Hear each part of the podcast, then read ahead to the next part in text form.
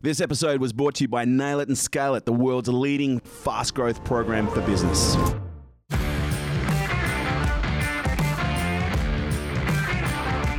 Ladies and gentlemen, it's my absolute pleasure to welcome to Unstoppable today. I have to say, I don't often gush when it comes to getting on guests because we've had some incredible guests uh, that have come through so far, but this one is right up there for a whole range of reasons.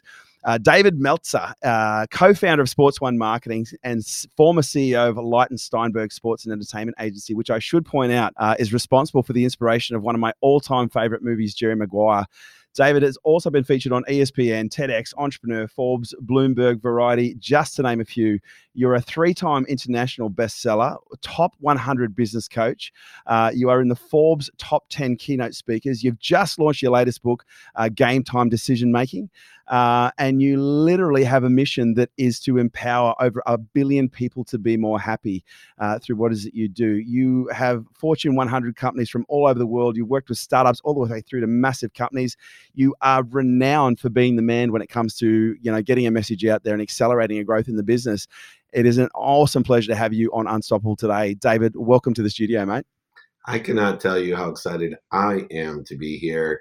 Unstoppable is my life, uh, I think, mantra. I am the chairman of the Unstoppable Foundation, uh, which we build uh, villages and, and schools all in right now Kenya and Africa, a little bit of in India. Uh, so I wrote a book called Unstoppable: Creating the Life You Love with Jack Canfield from Chicken Soup for the Soul. Uh, so unstoppable is also the common denominator of all successful people, meaning you need to have the desire that you must be what you can be. And if you have the desire to must be what you can be, you will be unstoppable.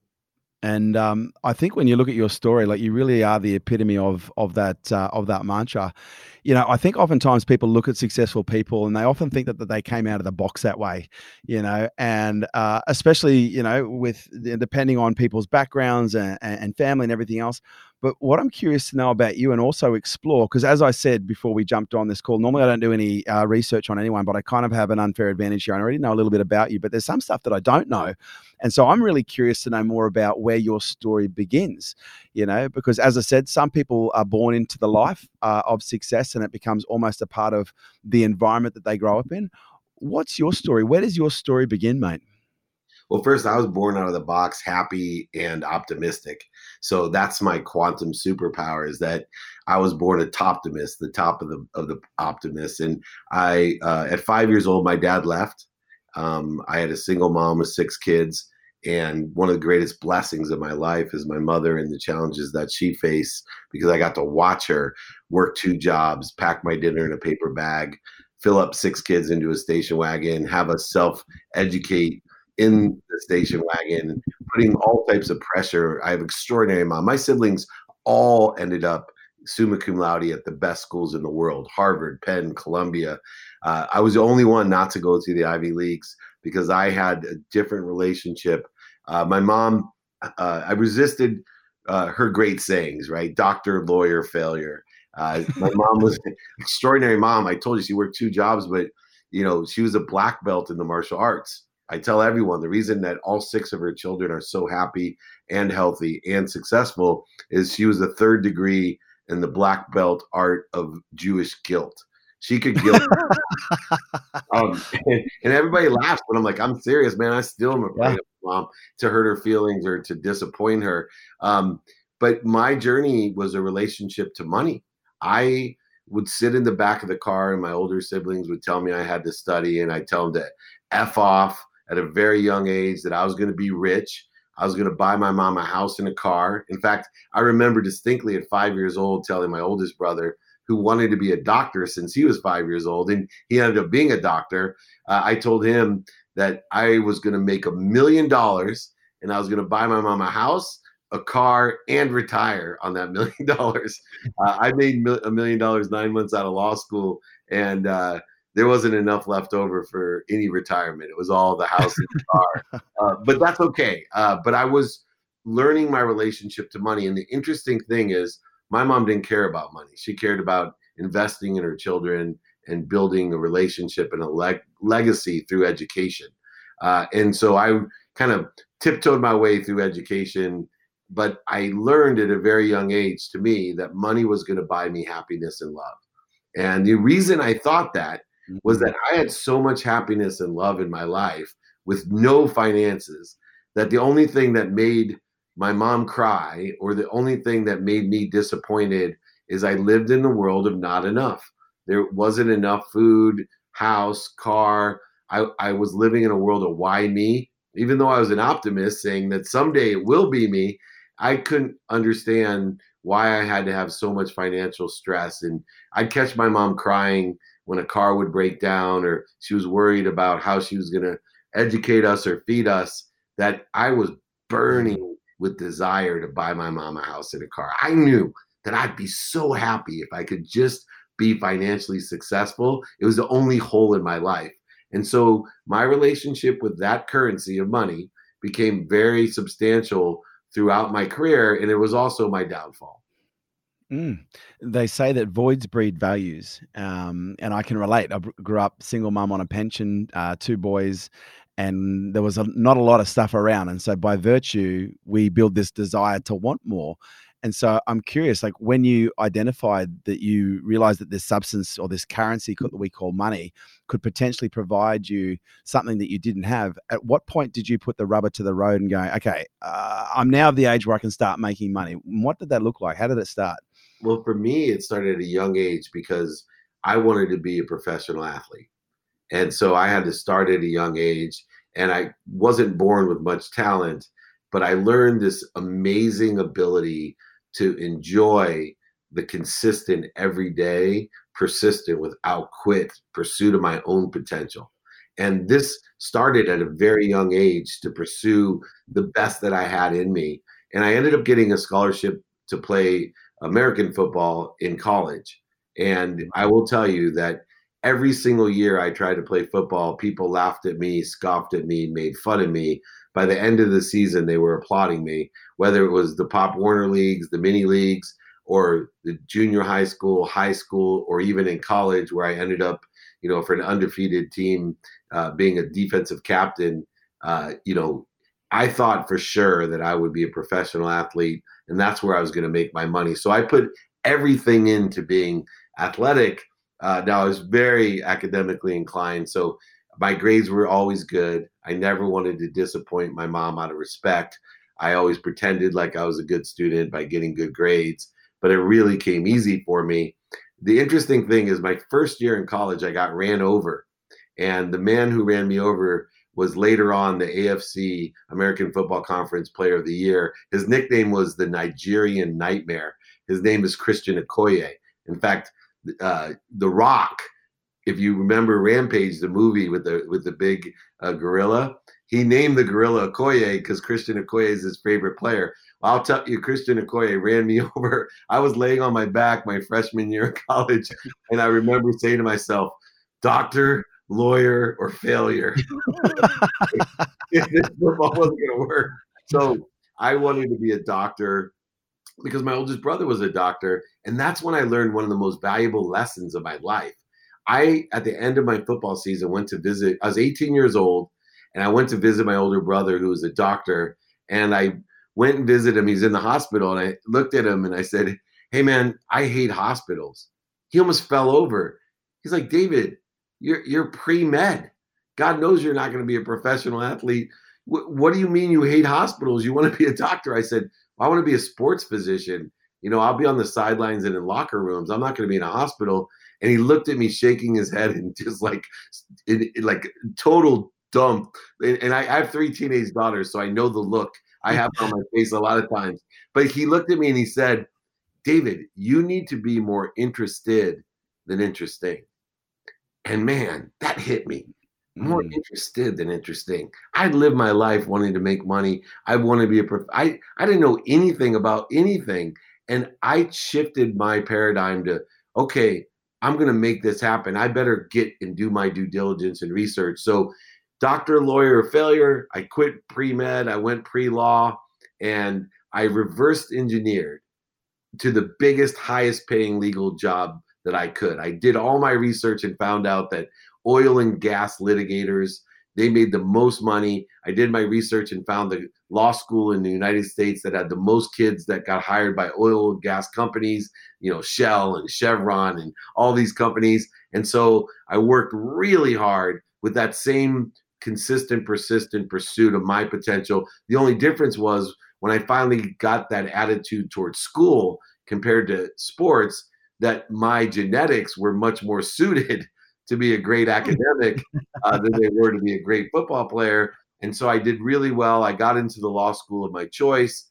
Uh, when I graduated, another interesting thing, I got the job of my dreams. I got an oil and gas job, six figure job right out of law school. I'm 24 years old, no problem. Gonna buy my mom a house and a car.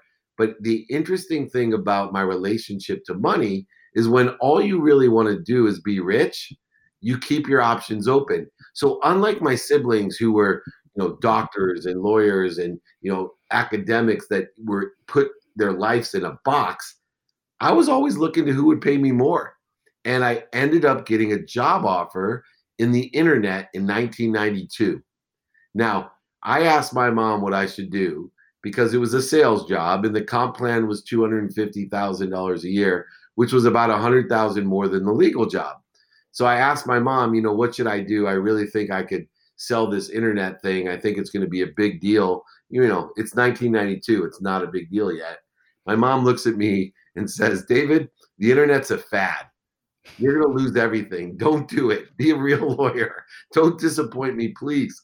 And that's where my second valuable lesson came. I realized at a young age, at 24, that just because someone loves me, nobody still, I'm 53 years old this week, and nobody still loves me more than my mom. She loves me too much and thinks too highly of me. But just because she loves me doesn't mean she gives me good advice. I learned at mm-hmm. 24 the who rule of my life. Meaning, if you want to get somewhere, you better find who is already there and ask them for directions. And I found people in the situation that I wanted to be in. I took the job selling legal research online at 24 years old, nine months out of law school. I was a millionaire. I bought my mom that house, I bought her a car. And now the tragedy of that was that this idea that money buys love and happiness was reinforced throughout the rest of my 20s. Everything I did, I was Midas, man. Everything I did reaffirmed money bought love and happiness, including, you know, number one, we sold the company for $3.4 billion in 1995. I raised hundreds of millions of dollars in the Silicon Valley. I ran a wireless proxy server company and then ended up CEO of the world's first smartphone. But even more than that, I married my dream girl the girl I met in the fourth grade, who my best friend Rob asked to go study at sixth grade camp. And he said, No, tell him to ask me himself. And he screamed it out that she wouldn't go out with me and embarrass me. So I threw an egg at her. So somehow she hated me in junior high, high school, college, law school, hated me. Somehow now that I was rich, and my wife, I don't mean it this way because we've been married 24 years, and you'll find out she is stuck with me through some really to prove that she loves me wasn't the money. Let's just put it that way. We'll get to that part of the story. But to be honest, in my mind, when I was 30 years old, running the world's first smartphone division for Microsoft, the Windows CE device, and Samsung, I was a multimillionaire with my dream girl. Money bought me love, money bought me happiness. And until 30, I had no indication to change my mind or my philosophy or my paradigm. I was extremely generous. I always believed the more I gave, the more I would get.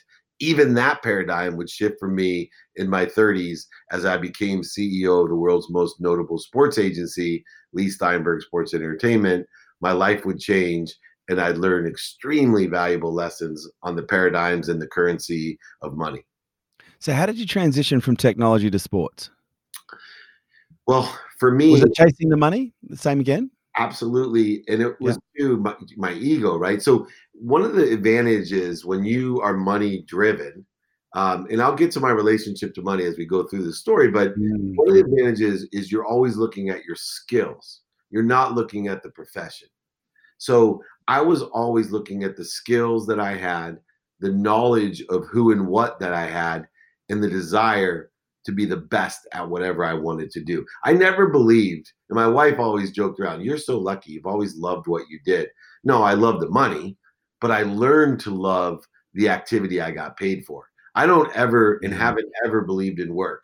I believe in activity you get paid for and activity you don't get paid for. I believe in taking inventory of my skills, my knowledge, and my desire in order to find what's synergistic or supplementary to what's doing well, what's stable, or what I think would do well. Now, because I had a sports background, because it was the most notable sports agency, I had great skills to do two things that are important as a sports agent. One, I know how to get a client, but even more importantly, I know how to keep one. And my wife is absolutely the proof of how good of a sports agent I would be because I always say, right. if you can walk into a bar and get the prettiest girl to leave with you and then to stay with you, you'll be a great sports agent. And I'm able to do that. And I knew that was one of my skills. Okay, so uh, I get the feeling that we're moving towards um, uh, an off the cliff moment here you know you talk about and you've said it a number of times now your relationship with money um, and it sounds like early in your career up into your 30s that was something that drove a lot of the decisions that you made um, at what point did the tide start to shift did the tide start to change and, and and how did it change and how did it impact you well money defined me my nickname was Money Money. My nickname was Midas Meltzer. I got hired to be, you know, the CEO of the most notable sports agency because they could use me as an example of how I was going to take care of athletes' money. And athletes were bound 75% of them to be bankrupt. So to tell the parents that here was this financial academic secured lawyer that can make sure knows how to not only negotiate the deal but create a legacy with that money to let that money grow and support the family. Boy, well, my life had three things that changed. When I was 30 years old, a multimillionaire, just married to my dream girl, my dad, who had been estranged from me for 20 years, my dad was my hero at five when he left. In fact, one of the biggest points of guilt that I have is that I would sit in the station wagon. My dad was in America what they call a deadbeat dad. He was wealthy, but he didn't give any child support or support to my mom. Well, I'm in the back of that station wagon on food stamps asking my mom why she can't be more like my dad. And my mom was so humble, never said a word. But when I was 10 years old, my dad went from hero to zero. He forgot my birthday. And what that wasn't bad enough, but what killed me was when I asked him, Dad, how could you forget my birthday?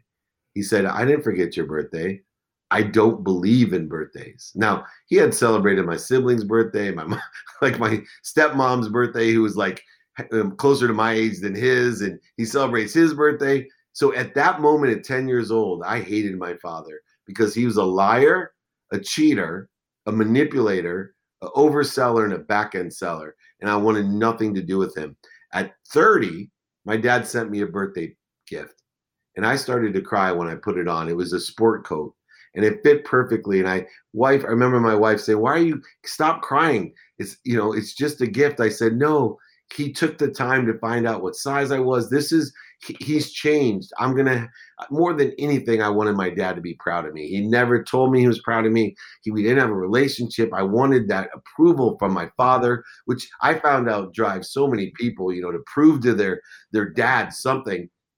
And for me, you know, I opened the jacket to see does it say, you know, especially made for Dave Meltzer's 30th birthday or Armani or something special? He tore all the lining and pockets out of my jacket. I was crushed. I picked up my phone. I called him. I screamed at him, Why are you punishing me? He said, What you, son, what are you talking about? I said, I've waited all these years and I thought that you were asking for my forgiveness, that you understood what I felt and how bad it was that you forgot my birthday 20 years ago and you haven't been there for me. I just wanted you to tell me that you love me and you're proud of me and you send me a jacket I can't even wear. He said, Son, it's not for wearing. Said, What do you mean it's not for wearing? He said, It's to remind you that money doesn't buy happiness. It's to remind you not to make the same mistakes as I have. It's to remind you you can't be the richest man in the cemetery. I want you to hang the jacket in the closet to remind you of me. I said, Of you? You're just like me, son. I said, Dad, I'm nothing like you. I hate you. You're a liar. You're a cheater, a manipulator, overseller, back end seller. I'm nothing like you. F you. And I hung up on him. Six years went by, and the second change, catalytic thing would happen. I was now running the most notable sports agency in the world. I had access to everything Super Bowl, Masters, Pro Bowl, Kentucky Derby, Breeders' Cup, ESPYs, Emmys, Oscars, with the greatest celebrities, private jets, anything you could ask for. A multimillionaire in my 30s running the most notable sports. They did the movie Jerry Maguire about my firm. There's nothing I couldn't do. So, my best friend, Rob, who was my best friend since the fourth grade, yes, he's the guy that asked my wife to go steady for me. I took him golfing and I said, Rob, I want to take you to the Masters. I know you love golf. It's the greatest sporting event on earth. It never disappoints. We're going to go with Curtis Strange into the back cabins. We're going to go to the NetJet party. You're going to meet Wayne Gretzky and Warren Moon and all these amazing athletes. Please come with me. He looked at me and he said, Not a chance. I said, What do you mean, not a chance? He said, Dave, I don't like who you hang out with, and I definitely don't like what you're doing. Now, I realized at that moment, at 36 years old, that I only had one person in my life that wasn't giving me a yes for an answer. Mm. My mom, my wife, all my friends. I'd bought my way in. Money in had bought that love and happiness, and I was crushed. I looked at him. I said, "Rob, I'm not doing what those guys are doing. He said, David, you can lie to me, but don't lie to yourself. And he walked away. I was torn. I, I couldn't breathe. I, and the reason was I knew it was true. I knew I had surrounded myself with the wrong people, the wrong ideas. I had lost stock in who I was. I was miserable. I was buying things to be happy. If I wasn't happy, I'd buy more things. If it wasn't happy, I'd buy. Di- I was buying things to impress people I didn't even like. And money left me empty. It left me shallow and sad. And I couldn't understand or reconcile it. And then two weeks later, my life would change forever. I asked my wife, uh, we had three young daughters under eight years old at the time. I asked my wife if I could go to the Grammy Awards with a famous rap star, uh, Lil Jon. He, he's fairly famous now, especially. And Jon had invited me to go stand on stage at the House of Blues and go to the Grammy Awards with him. My wife told me at that time, I don't think it's a good idea. You're not paying attention to the family. You're not paying attention to your job. You are partying way, way too much. And I'm really worried about you. Please stay home with me. I lied to her, told her I had a business meeting. I went to the Grammy Awards.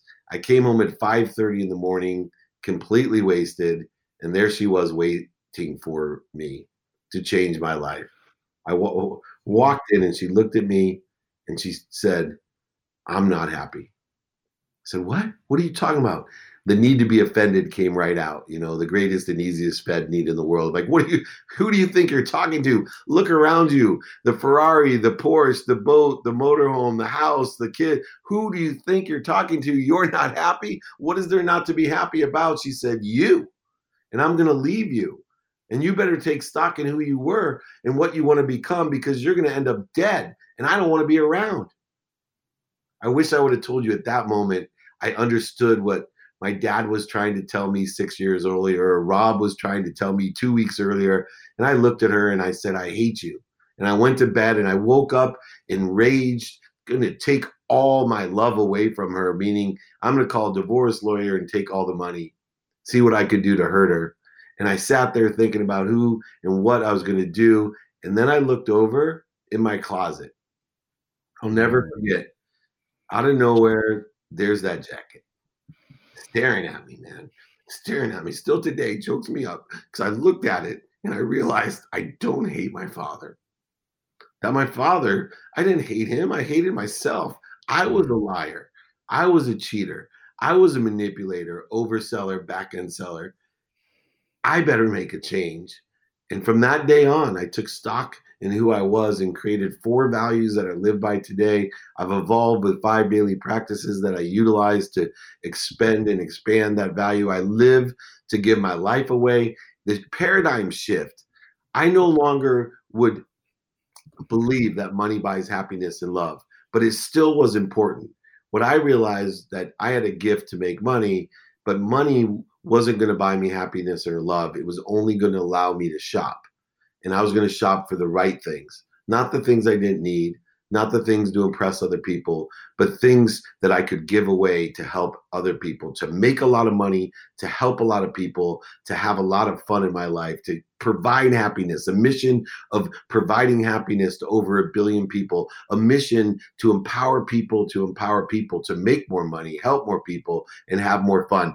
I gave money to make people, I gave money to receive. It was a trade, it was a negotiation. I shifted that paradigm. I now I don't live in the world of not enough. Nothing happens to me as a victim. I don't live in the world of just enough where things happen for me to buy things I don't need to impress people I don't like. I live in a world of abundance, a world of more than enough of everything for everyone where I receive so I can give. Everything comes through me. I am here from nowhere. I'm now here to give my life away. Just like my dad tried to teach me when I was 30. I live my life with no pockets. I receive through me for others to give my life away. And the more I expand and accelerate that, the more I have to give away. And you can't give what you don't have. And I live by those values of gratitude, forgiveness, accountability, and inspiration. And those values are core to who I am every day and are the basis of all decisions that I make you've opened so many loops that I want to go down. Uh, I really have to kind of um, prune. No, it's beautiful because there's just so much depth to your story, which I think so many people can relate to. Um, and there's lots of different things that I'm hearing. Um, but the one that I really want to narrow in on for a second is your dad. Um, was something I can relate to. Uh, I didn't have my father around for you know most of my uh, most of my uh, young and adult life. Uh, and it's not that he's a bad guy and we don't get on. He's a great guy. We just don't have that um, paternal con- maternal connection. He's more like just uh, an associate, I guess you could say. But he's a good guy. But one of the things that I discovered around voids breeding values, you know, my pursuit of money came from growing up with no money. Um, and then I discovered also, you know, I grew up with no father, no, not even a father figure. But what I discovered at the age of 13, I started designing in my head the ideal dad that I was going to become as a result of because I had one, you know, I had a friend over here who had he was like the Disneyland dad, you know, high fives and you know and theme parks. And I had another friend uh, over here who would get drunk every night and slap his son around, and I used to witness that. And so I used to get to see both sides. I was like, man, I really like that, and I don't like that. But what do I want to become as a dad? And I remember 13 years of age starting to design what I wanted to be as a father and waiting until I was mature enough to be able to really embody, you know, the essence and the traits that were required to give everything that I thought I didn't have.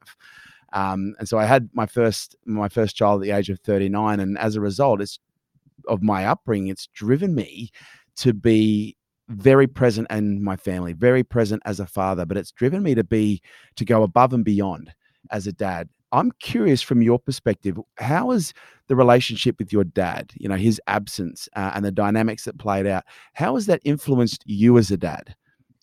Three things. One, not only being present, you know, but in, in keeping and maintaining my marriage is a, is a priority, um, you know, as I've evolved. But three things. One, to consistently make sure my kids know I love them. You know, I probably overstate it all the time, over illustrate it, but I love them too. Uh, and you'll hear this from the story. I have a saying, right? I love you. I'm proud of you. Very important to me for them to know all times that I'm proud. I still choke up just saying I'm proud of you because I never heard it. And then mm-hmm. the other one is interesting too, is I always have your back. So the three things that I was missing, as you stated, are the three things that I define myself as a father that my kids know I love them unconditionally, that they are a priority to everything except for my health, which just has shifted in the last few years, by the way. I put my health before my family for the first time because I got smart. But moreover, I'm proud of them and I always have their back. Uh, you know, I, I, I want them to know no matter what they do, that I have their back. And so, how has that influenced you as a dad when it comes to discipline? How do you discipline your kids and provide because to me discipline is is twofold it's not just how do we respond when our kids require a correction it's also what are the structures that we put in place you know to in order that there's a framework that people adhere to so that they grow up in a healthy way what does discipline look like in your house first of all how many kids have you got now because i've four. seen that you've got a, four four how four, old are they 21, 21 19 and 16 other girls and a 10 year old boy yeah, I saw the 10 year old boy. I saw the videos and my heart melted because as soon as I saw that, I was like, because that was the one thing I didn't see. And I was like, oh man, you and I are going to get on like a house on fire. 21, 19, 16, and 10. I'm going to assume there's been an evolution of the dad in oh. you and, and how you've evolved when it comes to perhaps how you provide a discipline and structure for your 21 year old versus how you provide a discipline and structure for your 10 year old. Not a lot of parents get the opportunity to have that kind of hindsight uh, to be able to go, okay, this is take four. You know, I've got you know 11 years under my belt now. I, I think I can do a better job. What have been the biggest lessons that you've learned around discipline, and what does that look like in your household then versus now? Well, the, the number one thing there was no discipline from me for the older kids. Uh, my wife maintained and provided all the discipline. I was the Disneyland dad. Disneyland uh, dad, yeah. Yeah, because I was traveling so much. I was paying attention to my you know my partying and you know I w- wasn't now i'm blessed because you know i look at my 21 year old especially and i always say i could have 40 of these kids she was an old soul she was born you know straight like i can't even imagine like how easy this child is still today. Like she graduated college early with a full scholarship and you know she's one of those people i had to like hey go out have some fun. I haven't finished this yet. I'm like okay. And then the, middle one is is more like me. And so but i was a disneyland dad. I was just my wife was a disciplinarian. She's done a tremendous job. The younger two though when i learned because i went through this paradigm shift and and one wasn't born yet and the other was just an in, you know an infant basically when i went through my transformation. I learned that my kids are not for me. They're through me. My kids are through me and i learned with the mentorship of my mom who's done an extraordinary job is that the kids will never listen to you but they'll watch you.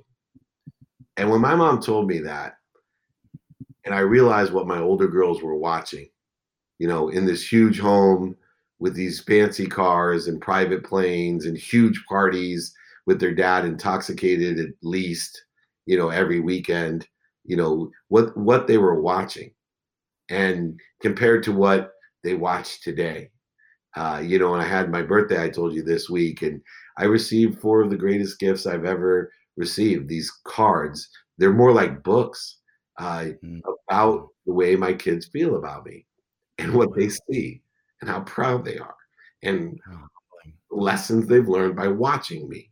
Uh, and so for me, I don't need to discipline my kids. I talk through them. You know, I have an old. I'm lucky. I'm the bookends. These are old souls. The ten year old's going on a hundred. You know, he. Uh, I'll give you quick insight just because I have to. Seven years old, he comes home, tells me there's a bully, and he tells me the bully he got him out in tag ball, and he was so proud. And I said, "Oh, really?" He goes, "Yeah." And then he took the ball and threw it at my head, Dad. And I said, "Did you go tell? Did what'd you do?" He said, "Oh, I did nothing." I said, Well, you, you got to go tell the yard duty. That's dangerous. People can't throw balls at your head. He said, No, he's just insecure. This was at seven.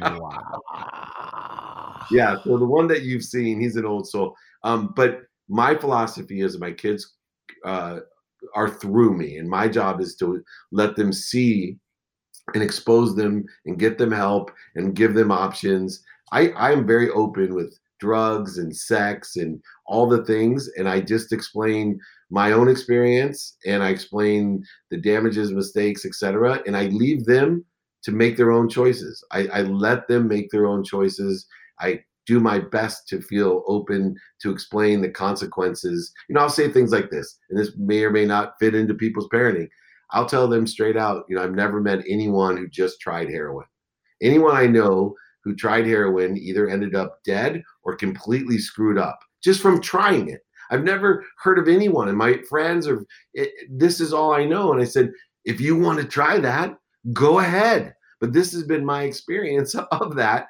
And I know I used nicotine when I was young. I chewed tobacco and it took me years to quit. And I know heroin's more addictive than nicotine. I couldn't imagine what it's like. But if you want to try it, it's your life. These are the type of conversations that I have to help my kids make and empower them to make the right choices. Well, you kind of took the words out of my mouth. The next question I was going to say is what does the conversation look like at the dinner table in the Meltzer household? And it's open. You talk about everything, right? It's hilarious too. In fact, it would be the best reality show that I could ever do. Dinner with the Meltzers. There's a couple Meltzer videos that you got to check out. It's like keeping up with the Meltzers that my 19 year old did that are hilarious with me working in the closet. But I am telling you, if you knew what we talked about at the dinner table, uh, they would probably take my kids away. It probably my wife and I both are completely open and fun. Uh, people would pay tickets, and my kids' friends all love to come to the Meltzer dinners. And some of them, they're drooling on their their food because their jaws are so wide open. Especially the ones that grow up in very formal homes uh, where the parents don't talk about the things that we talk about. So it seems to me like you've gone through quite a radical transformation with your relationship with money. I can only assume that's affected not just you intrinsically, but also extrinsically in how you use money to express, you know, um, yourself and the things that you buy and where you put money. Has there ever been a situation in your life where you've lost everything and you've gone back to zero and you've had to start again? Well, there's the funny part, right? We left the good part of the story out.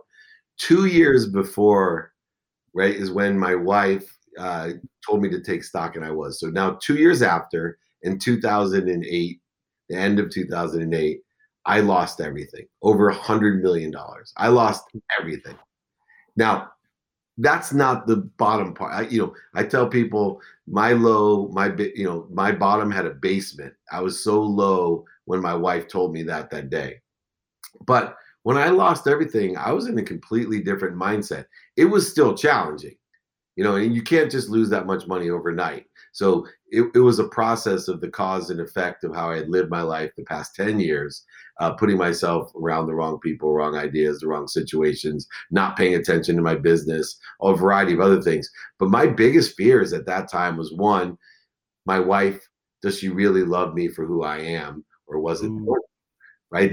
Because yeah. here I went through this transformation, and she the whole time was telling me that she loved me, and you know this had nothing to do with money, and she was so proud of me. And meanwhile, I just lost everything. I mean, moving vans coming up to evict us from our home. We had 33 homes that we lost, a golf course, a ski mountain. This is a real big shift.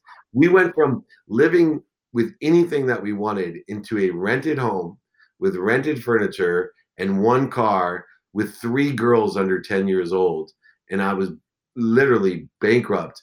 And my first paycheck, first I thought Leigh Steinberg would fire me because remember, I told you he hired me because I was financially a genius. Now, what are the athletes going to say? But imagine this is a low point. Thank goodness I had gone through the transformation. I had to go tell my mom that I was bankrupt. I had defined myself by my money. I had defined myself. I didn't enabled my mom through financial support, through all. I spoiled my mom worse than I spoiled my kids. But I had to go tell her that I was bankrupt. But worse, I'd never taken her home out of my name. She had to move. My mom lost her house. Mm. I had to go tell, and that's when my life really, you know, changed as far as unconditional love because I thought my mom would be shattered. And when I went to her door, I couldn't speak. I started crying. And when I got the words out, my mom's like, What's the matter? Is everyone okay? I said, Yeah, I, I lost everything. I'm bankrupt. And mom, I lost your house. She looked at me and asked me, Are you okay? Do you need any money? She didn't care one bit that I had lost her house. She, not one. And in my mind, my scarce mind that was still going through this transformation, all I could think about was me. I heard, like, all she could think about was me. Nothing about her. All I was still thinking. And I looked at her, and then very shortly after, I brought home my first paycheck. Leigh didn't fire me, and I still made money. But look, I had over a hundred million dollars. You know, this is a big difference. Yes, I had a good paying job, but I was bankrupt. I came home with my first paycheck. My wife said, "Oh," I said, "Oh." I said, I'd like to give my wife and I went to the same high school. We've known each other since the fourth grade. I said, I'd like to give a part of the paycheck to give a scholarship to a kid that went to our high school so he can go to college. I never would have went to college without scholarship. My siblings never would have went to college. It, is it okay? Can I give? I, I want you know this is the new me. This is who I am. I'm going to give my life away. Is this okay? We're going to make our rent. We have plenty of food, but this is important. And she looks at me and started to cry. I said, What's the matter? She, I, I said, It's not okay. I won't do it. She said, No, you finally get it. You finally trust the universe. Oh. And she said, I said, Yeah, I trust the universe. She said, Then double it. And I looked at her, I looked at her and I said, Don't trust the universe that much. Sorry. it's just baby steps, baby steps. exactly. Well, to this day, I think it's so important because you know I do coach the biggest executives in the world to, to starting entrepreneurs, and the hardest blend for them to understand is the blend of the currencies. Money is an object of energy that you put into the flow to get what you want. And if you shop for the right things, you will ultimately be so happy. If you shop for the wrong things, you won't be. You, you'll be very, very sad. But there's a second currency that my wife and my mom had that I never did. And they were multi billionaires in the second currency. It was faith, the mm. object of energy that you put into the flow. My wife always lived happy where we were at, angling to something better for both of us. But she had faith that we'd always end up somewhere better than that. And that currency of faith has changed my life because I'm very good at the pragmatic currency, but I never had faith. I believed I was in control and I couldn't allow things to happen. I have the law of Goya totally down pat. Get off my ass. I can work, you know, I always say strength and length. That's what I was born with. I most people can work hard, but can you work hard for a really long time consistently with persistent behavior? I got strength and length when it comes to to that capability, but no faith. I was always voting for what other people wanted, what was missing in my life. I was living in the world of just enough or not enough. And now finally, I had faith that there was more than enough of everything for everyone. And I kept striking and still do, giving as much as I can away. I'm only here from nowhere to now here, and I'll end up nowhere again. But I'm going to give my life away, and that and that's how and how I'm going to do it is empower other people to do it as well. Wow, I um I once uh, went on a bit of a process, a bit of a journey where I I guess you could call it a spiritual journey where I started to learn and become conscious of my ego um, and the levels of bias and the judgment that it brought into my life and how it affected you know so many aspects of my perspective so many interactions that i had uh, and then as i started to i guess you could say go through the process of trying to acknowledge it and become conscious of it and i guess it's what people might refer to as you know a, a level of dissolution of the ego. As i started to let or relinquish my ego what i started to notice was the things that were really important to me started to get rattled. You know as i started to surrender t- to the faith and the trust um, versus the control uh, of of the narrative in my head, I started to notice my my financial situation would get rattled, my relationships would get rattled to the point where it almost wanted me, it was almost begging me to buy back into the story. It was almost begging me to come back in, just come back to where it's safe and let's keep this story going. Let's try and control it because that's where safety is. And it took me a good couple of years of, I guess you could say, having a lot of really um, what felt like at the time scary situations, but on reflections, some of the most beautiful experiences of my life to really identify and acknowledge what's really important and what's just a story in my head. I'm curious from you because you seem like a very aware human being. How have you changed from the perspective of an having your own ego going back to where you were, you know, at the height of your career, worth over a hundred million dollars to where you are now? Because I'm going to assume, because I obviously I, I, never got to speak to you then, but I speak to you now, and you stand sit before us today as a very humble man, you know, someone who's full of gratitude, and, you know, got an enormous amount of kindness that just exudes from almost every pore of your body. But I'm going to assume that there was a possibility that you weren't this guy going back, you know, 21 years ago or even 15 years ago. Like, eh, who were you then and who are you now? Yeah, well, you nailed it. And I just wanted to say amen while you were talking because uh, those struggles were my struggles. Those lessons were my lessons. And uh, I back then was an ego-driven person. I had the need at all times to be right. In fact, that's how I lost all my money into lawsuits and other things with the need to be right. I had a terrible and still uh, fight, a need to be offended. I always say, gosh, I wish I could feed the world as easy as I could feed my offense. You know, I could walk outside and you have a need to be offended, it would hit you immediately. Uh, I have a need to be separate. I have a need to be inferior and superior. So I had trouble receiving. I didn't feel worthy of everything I had. I had a need to be angry and frustrated and anxious and scared. I had a need to be resentful, guilty. All of these were the needs of the ego. And I always tell people, man, if you could literally just reduce or dissipate or dissolve those needs of the ego, imagine how much time, emotion, relationships, and money you would have. And so I created over the last 15 years my most essential practice. And I've evolved from that ego driven narcissist, the one who lived in the world of not enough in a scarce environment where I needed complete validation in so many different ways, to what I call a ferocious Buddha. Uh, I never lost that desire that I must be what I can be, that innate positivity and optimism, but I became a ferocious Buddha, meaning one, step one was I was going to practice identifying what I was afraid of. I was going to practice the primal fears that Einstein, uh, that Freud talks about, the you know need to fight, to flee, to be fed, and to procreate. The other F word. But even more importantly, I was going to identify all these secondary needs of the ego that I listed out previously. And instead of fighting it, instead of resisting it when I identified it, instead of going over it, under it, through it, overselling it, back end selling it, manipulating or lying about it, I was simply going to stop. I was going to create what I've learned through meditation, through study, through transcendental studies, and all types of things. I sit on the Transformational Leadership Council with Jack Canfield and Bob Proctor and John Assaraf, and I write books with these people, and I speak on stages.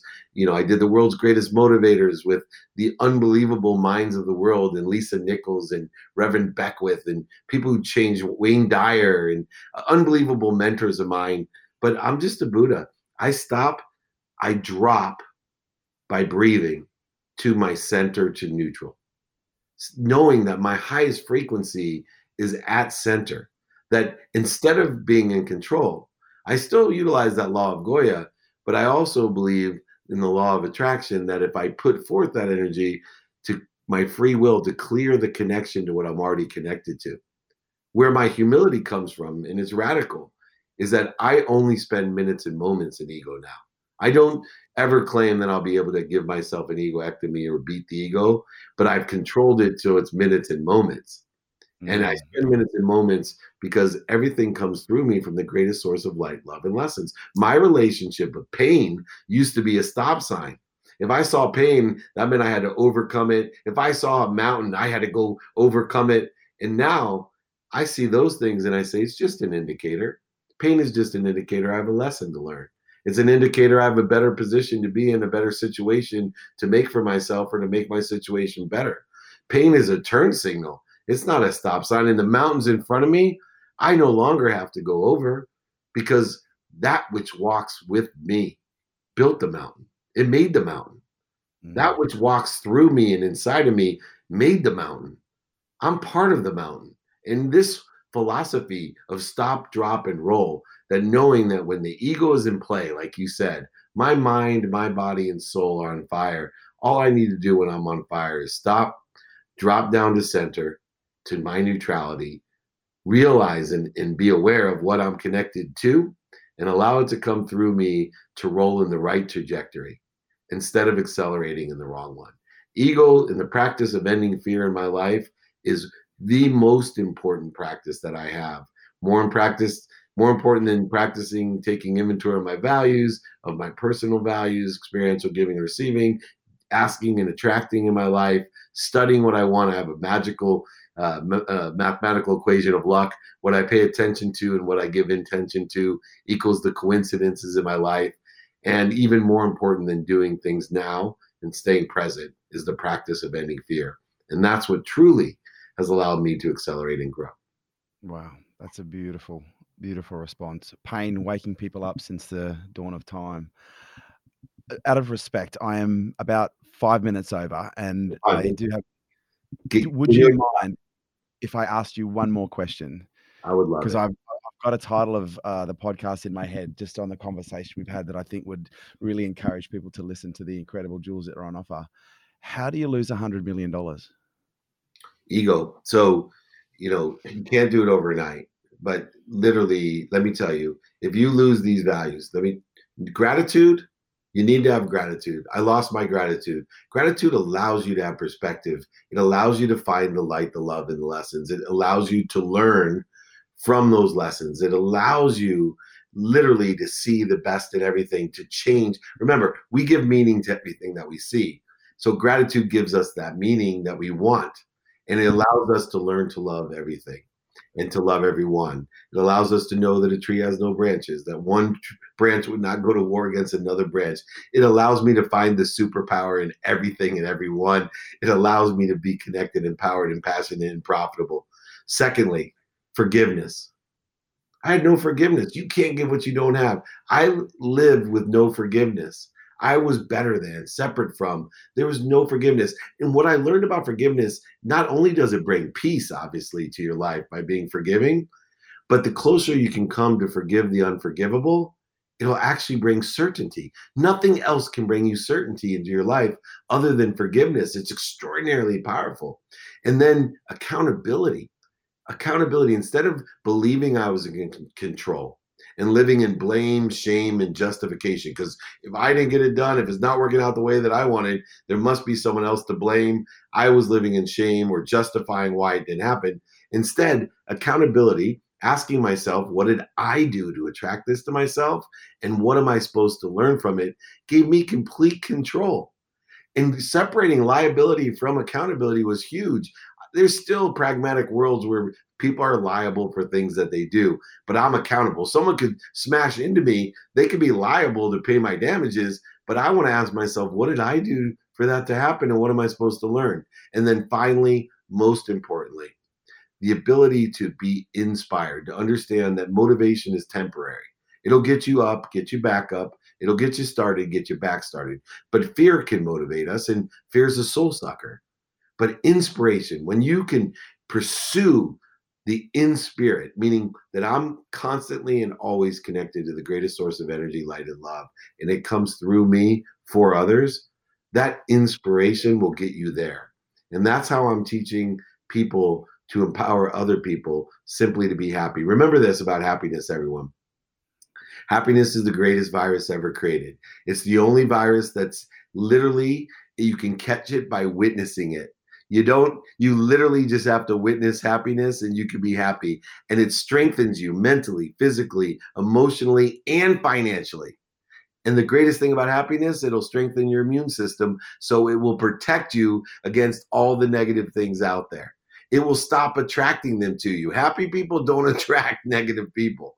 You put out a beacon of happiness, you will surround yourself with happy people and make more people happy. And if I can empower just a thousand people like you to empower a thousand people, thousand times a thousand, a million, to empower one more thousand people. That's a billion people, collective consciousness from Australia to America to Asia all the way down to South America. It doesn't matter. If we have a, th- a billion people that are happy, a collective consciousness of happiness, one particle of light overcomes millions of particles of darkness, this whole world would be abundant. This whole world would change. There would be no judgments or conditions, less disease, less attacks. So let's all do our best with gratitude, forgiveness, accountability, and inspiration to empower others to be happy. And if we can do that, that, my friend, will make me happy. I have all the gratitude and forgiveness and accountability to be here. And I'm so, so happy I shared this time with you. Thank you so much. Thank you so much. And um, I want to finish with the law of fair exchange. They say nothing is ever lost or ever gained, it's always in perfect balance. And as I listen to this, I don't hear a story of a man who lost 100 million. I, I, I heard a story of a man who gave 100 million in order to find himself And for that, and for you to share that, I, I just want to thank you, mate, because uh, as I said, I don't gush over many guests, but you're one that has been uh, on the radar for some time. And to have this experience and be able to share your experience uh, has been an absolute honor. So thank you so much for being on Unstoppable, David. Thank you for being unstoppable yourself, and please have me back again or come visit me on I my. Would love to. Honestly, I was going to do a part two, how to how, to lose 100 million, but there are so many open loops that I've got here that I would love to catch up at some point in the future. So uh, maybe at some point in the future, when the the stars align, uh, I'd love to talk to you again, mate. Ladies and gentlemen, David Meltzer. Thank you. Bless you, mate. Thank you so much.